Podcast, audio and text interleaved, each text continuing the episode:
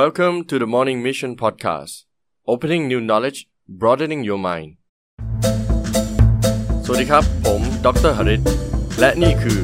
The Morning Mission Podcast เปิดความรู้ใหม่ ขยายแนวความคิดของคุณ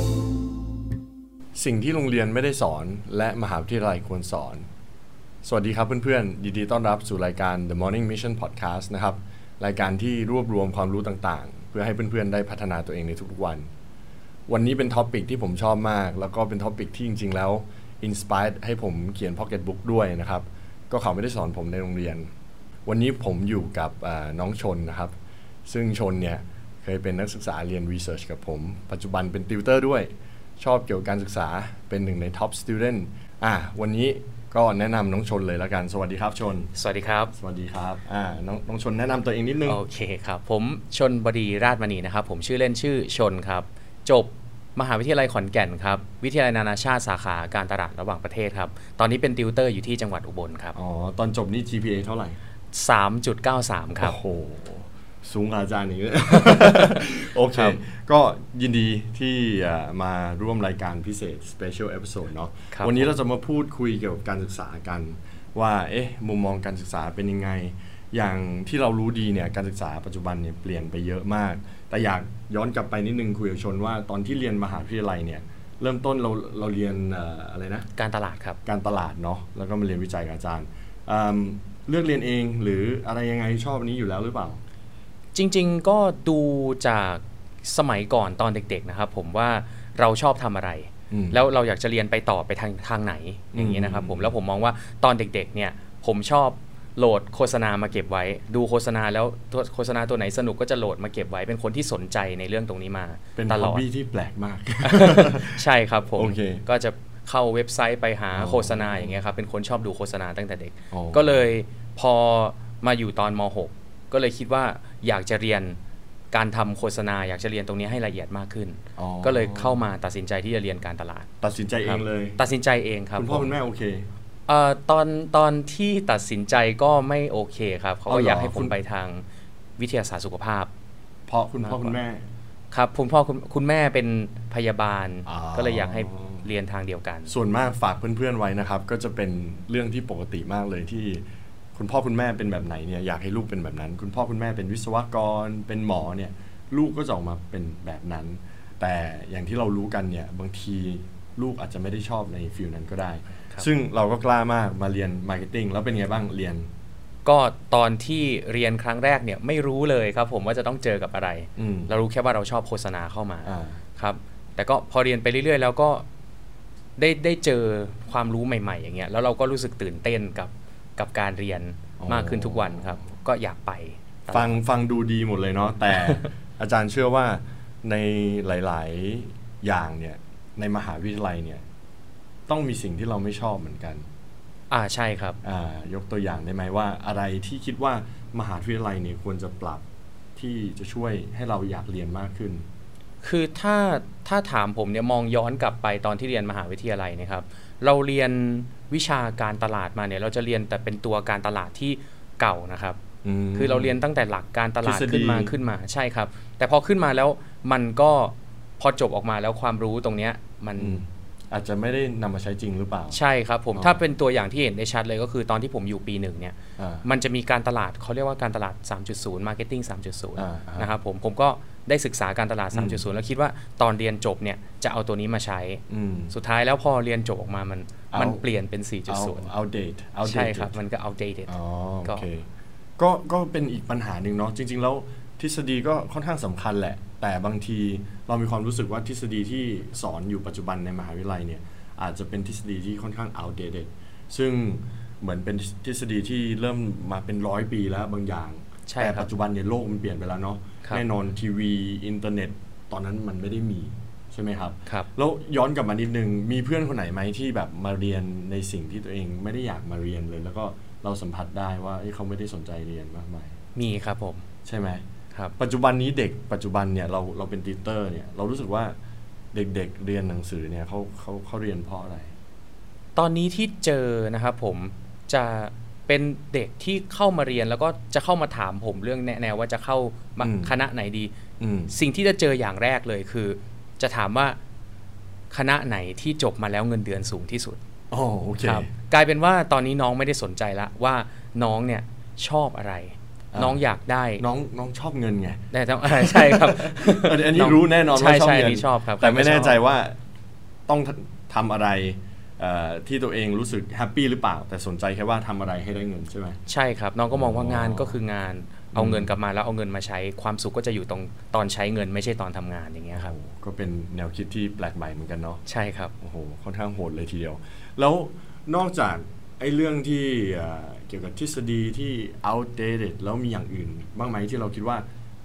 ตัวมหาลัยเองเนี่ยหรือ curriculum หรือว่าหลักสูตรเนี่ยควรจะปรับปรุง จริง ๆ แล้วที่ผมเรียนนะครับในมหาวิทยาลัยแล้ววิชาที่มองย้อนกลับไปนะฮะอืมเป็น in hindsight เนี่ยอืมเรามองว่าตัวที่เราได้ใช้มากที่สุดเลยเนี่ยอืมคือวิชาทักษะการรู้สารสนเทศนะครับอ๋อ information literacy อ๋อกลายเป็นตัวที่มันเกี่ยวเรากับอะไรบ้าง มันเป็นวิชาที่สอนเกี่ยวกับการ การการคิดคีย์เวิร์ดในการหาข้อมูลนะครับเป็นวิชาที่อ่าสอนเรื่องของการหาข้อมูลว่าเราจะทำยังไงให้เราได้มาซึ่งข้อมูลที่เราต้องการ มันคล้ายๆ กับคล้ายๆกับ research เหมือนกันเนาะครับเป็นคืเป็นอตัวก่อนเรียนรู้ research ด้วยตัวเองใช่ครับอ๋อฮะครับเพราะว่าสุดท้ายแล้วอย่างอย่างที่บอกไปว่าตอนนั้นที่ Marketing 3.0 แล้วเปลี่ยนมาเป็น 4.0 อย่างเงี้ยมันกลายเป็นว่าทักษะที่ผมได้ใช้คือทักษะของการหาข้อมูลเพิ่มเติม ทักษะของการเรียนรู้อ๋อตรก็งคือเนี้ยครับ ที่เรียนมามันอาจจะล้าหลัง เราก็เลยต้องมาหาข้อมูลเพิ่มเติม ใช่ครับอ๋อแล้วที่น่าตกใจก็คือวิชานี้เนี่ยเรียนกันตอนปีหนึ่งนะฮะ แล้วอืมหลาย ๆ คนเนี่ยลืมวิชานี้ไปแล้ว จนจะต้องมาทำ research ในปีสุดท้าย ใช่ครับ เป็นปัญหา ใช่ใช่อาจารย์เห็นด้วยเอิ่มแล้วในอีกมุมมองหนึงเนี่ยไอสิ่งที่เราบอกเนี่ยเห็นได้ชัดเลยว่า การเรียนรู้เพื่อพัฒนาตัวเอง ให้ถึงไปจุดที่เราสามารถหาความรู้ได้เองเนี่ยเราเห็นปัจจุบันเนี่ยอาจารย์จะต้องมาแข่งขันกับ Google เนี่ยบางทีข้อมูลที่อาจารย์เอาโชว์สไลด์ออกมาเนี่ยเอ๊ะนักเรียนก็ทักท้วงเหมือนกันเอ๊ะอาจารย์ อันนี้มันมันมันข้อมูล 3 ปีที่แล้วหรือเปล่า แล้วก็มันไม่ไม่ถูกต้องเสมอไปหรือเปล่า อันนี้ตัวเราเห็นไหมว่าเด็กมีการเปลี่ยนแปลงในตัวเอง ครับเห็นเห็นครับผมเออก็เด็กจะมีการ มีการทักท้วงเราเยอะขึ้นใช่ไหมครับนะหาข้อใช่เพราะว่าเขาเขาสามารถถึงข้อมูลได้ง่ายขึ้น ใช่ครับใช่ไหมครับ ฉะนั้นเราเราในฐานะแบบเป็นติวเตอร์หรือเป็นอาจารย์เนี่ย เราคิดว่าเราจะต้องปรับตัวยังไง จริง ๆ แล้วเวลาผมเวลาผมหาข้อมูลมาเนี่ย ผมอืมจะ ผมจะไม่กล้าเอาข้อมูลที่ผิดไปสอนเด็กนะครับอ่าอ่าครับ เพราะฉะนั้นเวลาพอหาข้อมูลมาได้แล้วเนี่ย เราจะต้องปรึกษากับคนที่เป็นผู้เชี่ยวชาญทางด้านนั้นไปอีก แต่มันก็อย่างมีเงี้ยกรณีเพราะว่าการหาข้อมูลปัจจุบันเนี่ยมันมีหลายแหล่งเนาะครับบางทีเองเนี่ยตัวอาจารย์เนี่ยก็แน่นอนจะต้องโฟกัสไปที่ข้อมูลที่ reliable อะน่าเชื่อถืออะไรประมาณนี้เป็นเรื่องปกติ แต่มันก็มีข้อมูลแย้งเยอะแยะมากมาย บางทีเองเนี่ยอาจารย์สังเกตว่าเด็กอาจจะได้ข้อมูลมาที่ไม่ถูกต้องเสมอไป แต่การที่เรามาถกเถียงกัน อาจารย์คิดว่าก็เป็นเรื่องที่ดีเนาะครับผมใช่ไหมครับ แล้วผมมองว่ามหาลัยควรที่จะ เน้นตรงนี้มากขึ้นอืมอย่างที่อาจารย์อย่างที่อาจารย์บอกเลยครับว่าอืมข้อมูลตอนเนี้ยเยอะมากอืมครับอืมเราสามารถที่จะหาข้อมูลจากไหนก็ได้ ถ้าเรามีสมาร์ทโฟนอยู่ในมือเราสามารถที่จะมีความรู้เรื่องไหนก็ได้ในโลกนี้อ่าใช่เพราะฉะนั้นข้อมูลมันมีอยู่เต็มไปหมดเลยอืมมหาวิทยาลัยน่าจะโฟกัสในเรื่องของการ make sense ข้อมูลตรงนี้ทำให้ทำให้เด็กรู้ว่าตรงไหนควรที่จะตรงไหนน่าเชื่อถือตรงไหนไม่น่าเชื่อถือ แล้วก็อาจจะสร้างสกิลสำหรับเด็กๆ ให้รู้ว่าเอ้ยหาข้อมูลจากที่ไหนหาอย่างไรกรองมันยังไง อะไรประมาณนี้ใช่ไหมใช่ครับ ตรงนี้เป็นทักษะที่สำคัญเออพอจบมาก็ยังต้องได้ใช้อยู่ โอเค คราวนี้ชนจบมาได้ 3-4 ปีแล้วเนี่ย เห็นความแตกต่างเออของพวกเทคโนโลยีกับการศึกษาเนี่ยหรือการพัฒนาการของเทคโนโลยีกับการศึกษายังไงบ้าง เทียบกับตอนที่ชนเข้ามหาวิทยาลัยใหม่ ๆ เลย กับปัจจุบันเนี่ยเด็กที่เรากำลังติวที่กำลังจะเข้าไปมหาวิทยาลัย หรือการเรียนรู้ของน้องๆต่างๆเนี่ยเรามองยังไง ถ้าตอนที่ผมเข้าไปตอนปีหนึ่งเลยนะครับผมก็เด็กจะยังใช้ใช้สื่อที่เป็น hard copy นะครับอ๋อที่เหรอใช่ครับอ๋อก็คือ print sheet ไปเรียนอะไรอย่างเงี้ยแต่ว่าตอนนี้เริ่มตั้งแต่ม .6 เลยอ่าก็ใช้ตั้งใช้เป็น iPad ใช้เป็น iPad อะไรหมดเลยอางงี้ใช่ไหมใช่แล้วครับการหาผมข้อมูลก็ ก็จะเร็ว เพราะว่าเขามี iPad เขามี Wi-Fi อยู่แล้วในมหาลัยก็มี Wi-Fi อืมครับครับเพราะคจะงหาไม่ต้องพูดถึงข้อมูลได้เร็วมากยุคสมัยอาจารย์มั้ง Google ยังยังไม่ค่อย work เท่าไหร่เลย แต่ปัจจุบันนี้ค่อนข้างเยอะไม่ใช่แค่ Google แล้วก็มีมีฐานข้อมูลอย่างอื่นๆ เยอะใช่ครับใช่ไหมครับ แล้วนอกจากการหาข้อมูลการใช้ iPad การใช้เครื่องมือแล้วเนี่ยเรามองว่าเทคโนโลยีส่วนไหนเนี่ยจะมาเกี่ยวข้องกับการเรียนรู้ของเรามากขึ้นมีไหมมองออกไหม เทคโนโลยีส่วนไหนล่ะฮะอย่างเช่นการเรียนการสอนเนี่ยปัจจุบันล่าสุดอย่างที่ KQIC ตอนนี้ก็มีไออะไรนะ smart board ครับที่สามารถเขียนได้ลบได้อ๋อออะไรประมาณเนี้ยเอ่อพวกนี้เราเราเราเราได้ใช้บ้างไหมในการทำ tutoring อะไรประมาณเนี้ยอ๋อถ้าเป็นเรื่องของสื่อการสอนใช่ไหมครับใช่ใช่ผมก็ผมจะออกแบบหนังสือผมให้ใช้กระดานน้อยลง แล้วก็ต้องเปลี่ยนไปใช้เป็นอิเล็กทรอนิกส์มากขึ้น ออนไลน์เหไลมือนกันมากขึ้นใช่ครับใช่ไหมเพราะว่า ตอนเนี้ยเด็กเขาไม่ได้อยู่แค่ตรงนี้แล้วอ่าเขาสามารถอยู่ตรงไหนก็ได้เขาสามารถเรียนได้อ๋อจริงเราก็ต้องทำให้ตัวคอร์สของเราเนี่ยสามารถเรียนที่ไหนก็ได้อืมกระดานจึงกลายมาเป็นอุปสรรคอ๋อก็เลยต้องต้องพยายามออกแบบหนังสือให้ใช้กระดานน้อยลงน้อยมากอ่าที่สุดอ่าจริง ล่าสุดอาจารย์ไปอ่านวิจัยของฮาร์วาร์ดมา แล้วก็ของสแตนฟอร์ดเขาเนี่ยบอกว่านักศึกษาเดี๋ยวนี้หรือคนรุ่นใหม่เดี๋ยวนี้ไม่ค่อยสนใจที่จะเข้าไปเรียนในมหาวิทยาลัย เพราะเขามองว่า ตัวเขาเองเวลาที่ไปเรียนแล้วเนี่ย มันจะมีหลายคอร์สที่เขาไม่อยากเรียน แล้วเหมือนโดนบังคับเรียน สิ่งที่เกิดขึ้นในช่วง 3-5 ปีที่ผ่านมาเนี่ยก็คือสแตนฟอร์ดกับ Harvard เนี่ยก็เลยสร้าง multidisciplinary courses หรือว่าคอร์สที่รวมหลาย ๆ ศาสตร์เข้ามา อาจจะเรียน marketing กับวิศวะ อาจจะเรียนฟิสิกส์กับอะไรการลงทุนอะไรประมาณนี้ซึ่งน่าสนใจมากชนคิดว่าไอเดียนี้ดีไหม ดีมากครับ ตอนที่เราเรียนเนี่ยเราเราสนใจอย่างอื่นนอกจากการตลาดไหมสนใจครับ แล้วมีอะไรที่เรียนเกี่ยวกับการตลาดแล้วเราไม่ชอบไหมมีครับอะยกตัวอย่างหน่อยสิว่ายังไงบ้างเล่าให้ฟังหน่อย ถ้าเป็นวิชาที่ผมไม่ชอบเลยของการตลาดเนี่ยจะเป็นวิชาการเงินอ๋อครับมันเป็นตัวเลข มันเป็นตัวเลขด้วยแล้วก็อีกอย่างหนึ่งคือนักการตลาดเนี่ยส่วนใหญ่เขาจะจบมาต้องการคิดแผนการอ๋อตชอบลาด create idea อะไรประมาณนี้ใช่ไม่ชอบครับมายุ่งเกี่ยวกับแผน นู่นนี่ครันั่บนเราอยากเห็นแค่จำนวนจำนวนเงินงบประมาณแค่นั้นอ๋อเราทำงบประมาณทำบั d เจตติ้งเป็นได้อ่าแต่ว่าวิชาการเงินมันจะเรียนเป็นเรื่องของการลงทุนอืมครับแต่จริงๆแล้วก็ก็มีความสำคัญระดับหนึ่งแหละครับแต่คงจะดีกว่าถ้าเราสามารถเลือกที่จะไปแนว creative ได้อย่างเดียว ใช่ครับ เพราะในการทำงานเอ่อในบริษัทเนี่ยอาจารย์เชื่อว่าบางคนเขาก็จะสมมติจบ marketing เหมือนกันเนาะบางคนอาจจะเก่งมาก วางแผนเอ่อลงทุนวางวาง budget แต่ครับบางคนอาจจะไปเก่งเรื่องคิดแบบไอเดียอะไรประมาณนี้ครับ ใช่ไหมประมาณใช่นี้ครับโอเค แล้วเรามองว่าเมืองไทยเองเนี่ยมหาวิทยาลัยไทยเองเนี่ยมันจะปรับเปลี่ยนยังไงไปในอนาคตจะไปแนวเดียวกับอเมริกาไหมเราเห็นว่ายังไงบ้างผมว่าถ้ามหาวิทยาลัยต้องการที่จะอยู่รอดต่อไปเนี่ยก็จะต้องมีการปรับเปลี่ยนไปแบบอืมที่อเมริกาปรับอืมอืครับผมอืเพราะว่าตอนนี้ก็อย่างที่เห็นว่านักเรียนนะครับผม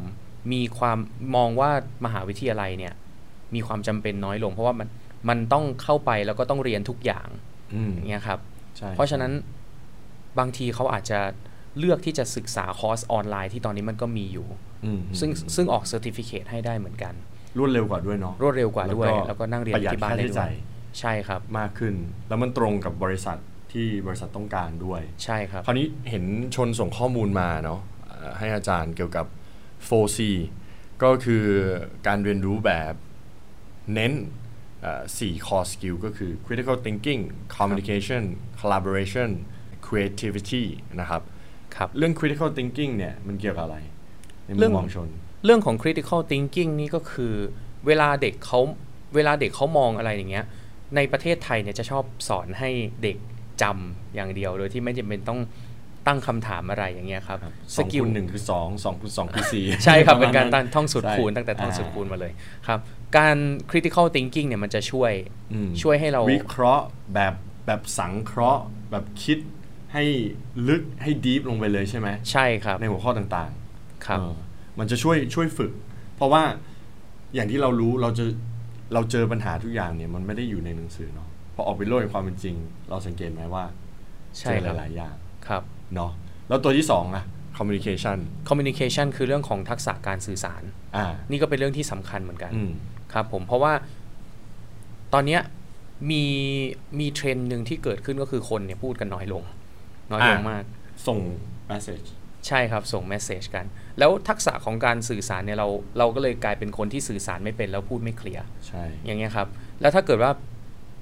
ถ้าเกิดเป็นเป็นในอนาคตอย่างเงี้ยครับผมมันมันจะอันตรายตรงนี้ เพราะว่าการทำงานทุกอย่างเนาะมันต้องมีการสื่อสารระหใช่ว่างครักับ นแล้วก็การสื่อสารที่ชัดเจน กระชับเอ่อแล้วก็ได้คุณภาพเนี่ยก็เป็นสิ่งที่สำคัญ ครับ อาจารย์ยกตัวอย่างง่ายๆเลย เด็กสมัยใหม่ เวลาต้องการอะไรจากอาจารย์เนี่ยครับ ก็อาจารย์จะมีไลน์กลุ่มเนาะก็เราอยาก accommodate ช่วยนักศึกษา ครับ แต่บางทีส่งข้อความมาเนี่ยก็จะไม่มีเกริ่นนำหน้า อะไรก็ตามก็จะโป้งๆออกมาเลย ซึ่งบางทีเอ่อเราก็ต้องดู context เนาะครับส่งหาอาจารย์ก็อาจจะนะครับนักศึกษานิดนึงนะครับนักเรียนด้วยเหมือนกันมีรายใช่ไหกลุ่มด้วยเหมือนกันใช่ไหมครับครับอ่าผมก็อาจจะต้องสอนเขาฉะนั้นเรื่อง communication ก็ยังสำคัญถึงแม้ว่าโลกในอนาคตเนี่ย ทุกอย่างอาจจะเป็น FaceTime เอ่อครับเป็น VR virtual reality หมด แต่ก็ยังสำคัญเนาะใช่ครับอะแล้ว C ต่อไปก็คือ collaboration collaboration อันนี้นี่สำคัญมาก ๆ เลยครับอ่าเป็นยังไง เพราะว่าตอนเนี้ยคนเรามีความเขาเรียกว่า specialize กันมากขึ้นอืมนะครับผมเรารู้เฉพาะสิ่งที่เรารู้อย่างเงี้ยครับ การที่เราจะทำอะไรสักอย่างหนึ่งให้ประสบความสำเร็จได้ทำโปรเจกต์สักโปรเจกต์หนึ่งเนี่ยมันใช้ความรู้ในหลายด้านถูกต้องพอมันใช้ความรู้ในหลายด้านเนี่ยจะต้องมีการร่วมมือกันระหว่างคนที่เป็น expert ในเรื่องต่างๆ ดังนั้นเนี่ยทักษะในการร่วมมือกันเนี่ย เป็นสิ่งที่สำคัญต้องทำงานประสานกันได้ คือพูดง่ายๆว่ามันต้องเป็นทีม ใช่ไหมใช่ครับอ่า you เขาบอกว่าอะไรนะ บอกว่า you go alone you you you go far but uh, you go together you go further อะไรประอ่ามาณนั้นใช่ครับใช่ครับเนาะซึ่งซึ่งการทำงานเป็นทีมก็ค่อนข้างสำคัญ อาจารย์ก็เห็นว่าบางทีให้งานกลุ่มเนี่ยก็มีปัญหาเรื่องการ collaborate ว่าเอ้ยคนนี้เก่งอะไร คนนี้ไม่เก่งอะไร ยังไม่แน่ใจว่าจะไปยังไง ก็ก็ก็คิดว่าสำคัญ อันสุดท้าย ซึ่งเราเอ่อพูดมาตั้งแต่แรกแล้วก็คือ creativity creativity อ่าเป็นยังไงบ้างสำหรับเรื่องของการคิดสร้างสรรค์อันนี้ก็สำคัญอืมากมๆเลยเหมือนกันครับผมเพราะว่ามันยังเป็นสิ่งที่ออโตเมชันยังทำได้ยากอะถูกต้องครับเพราะฉะนั้นเนี่ยเราจะต้องเราจะต้องคิดตรงนี้ให้มันได้อืมครับแล้วก็ตอนเนี้ยคนที่จะประสบความสำเร็จนะครับผมมันไม่ใช่คนที่เก่งด้านเดียวแล้วเก่งมากๆ แต่ว่ามันกลายเป็นคนที่เก่งหลายด้านอืมแล้วเอาความรู้จากหลาย ๆ ด้านเนี่ย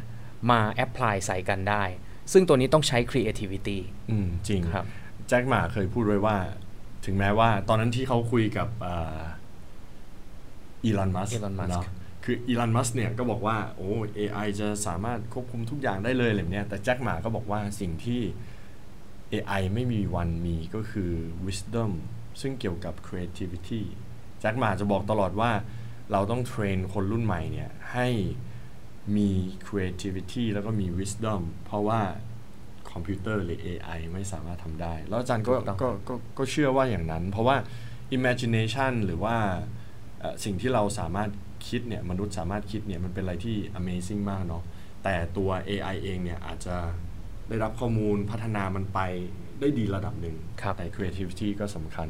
ครับผเนาะมแต่อาจารย์คิดว่าคนรุ่นใหม่มี creativity มากขึ้นนะครับสังเกตไหมเป็นไงบ้างสอนเด็กเด็กคิดได้เยอะมากขึ้นๆใช่ไหมครับนะครับ แล้วก็เด็กกล้าพูดมากขึ้นอืมด้วย เยี่ยมแล้วตัวผู้ใหญ่เองต้องปรับยังไง ตัวผู้ใหญ่เองต้องเข้าใจ ต้องเข้าใจเด็กและปล่อยให้เด็กได้พูดอ่าครับผมเราต้องรู้จักให้ความเคารพกับเด็กอืมนะครับผมถ้าเราเคารพเขาเขาก็จะเคารพเราอืมตอนนี้มันกลายเป็น สังคมเป็นแบบนี้ไปแล้วเขาไม่ได้เขาไม่ได้สนใจว่าเราอายุเท่าไหร่ อ่าใช่ถูกต้องครับเขาสนใจว่าเราทำอะไรได้บ้าง เราทำอะไรได้บ้างใช่แล้วสุดท้ายแล้วถ้าเราต้องการ command respect อ่าต้องการต้องการความเคารพเนี่ย เราก็ต้องฟังเขาอ่าให้ความเคารพกับเขาอ่าแล้วเขาก็จะเคารพเราเอง แต่มันก็ยังมีมีแกลบเนาะที่มีคิดว่าเราจะต้องใช้เวลาสักพักหนึ่งแต่อาใช่จารย์ครับคิดว่าเราจะไปถึงจุดนั้นแน่นอนอ๋อครับผม โอเค ต้องถึง ต้องถึงแน่นอน ฉะนั้นเราอยากให้ ชนช่วยสรุปหน่อยเนี่ยมีน้องๆฟังหรือพี่ๆมาฟังเนี่ยว่าในมุมมองของชนเนี่ยไอมหาวิทยาลัยหรือโรงเรียนในอนาคตเนี่ยเรามองว่ามันจะเป็นยังไงบ้าง มันจะปรับเปลี่ยนยังไงบ้าง แล้วมันควรจะเป็นยังไงบ้าง มีอะไรที่มันต้องมีมากขึ้นอะบ้างครับก็สำหรับตัวที่ควรที่จะมีมากขึ้นก็คือตัว four core skills ที่ผมบอกไปอืมเมื่อสักครู่นี้ก็คือพวกเนอะ critical thinking communication collaboration Collaboration creativity creativity ตัวเนี้ยสำคัญมากอ่านนะครับผมแล้วก็สิ่งที่ต้องปรับอีกอย่างหนึ่งคือมหาวิทยาลัยควรที่จะเปิดเปิดให้มากกว่านี้นะครับผมไม่ไม่ได้จำกัดการเรียนรู้ไว้สำหรับยังอดัลไม่ได้จำกัดการเรียนรู้ไว้สำหรับคนที่หนุ่มสาวอย่างเดียวอ่เพราะว่าป็นผู้ใหญ่ด้วยใช่ครับ เพราะว่าผมมองว่าต่อไปในอนาคตเนี่ย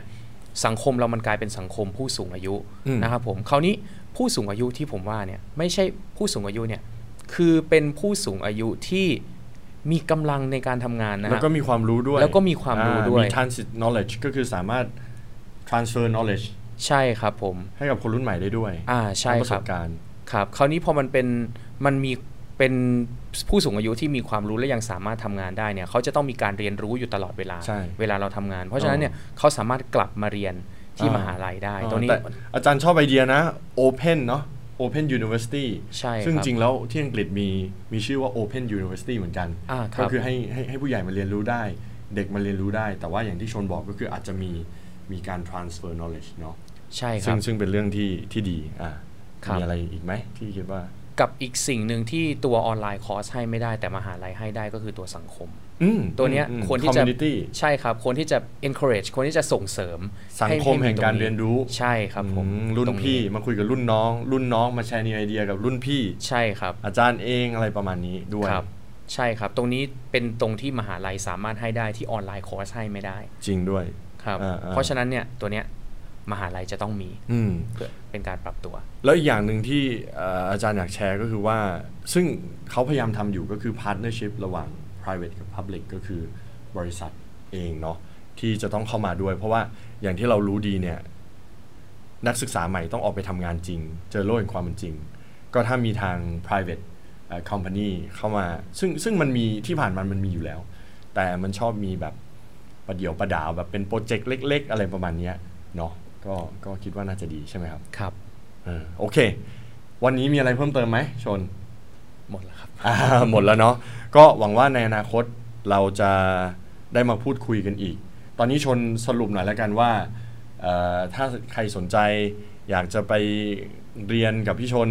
สอนวิชาอะไรอยู่ สามารถติดต่อพี่ชนได้ที่ไหนอะไรยังไง ครับผมก็ถ้าเกิดว่าอยากสสนใจเรียนนะครับ ก็ชนสอนภาษาอังกฤษครับผมแต่ว่าสอนอยู่ที่จังหวัดอุบล แล้วก็เดี๋ยวจะมีออนไลน์คอร์สเปิดอ่าเร็วๆนี้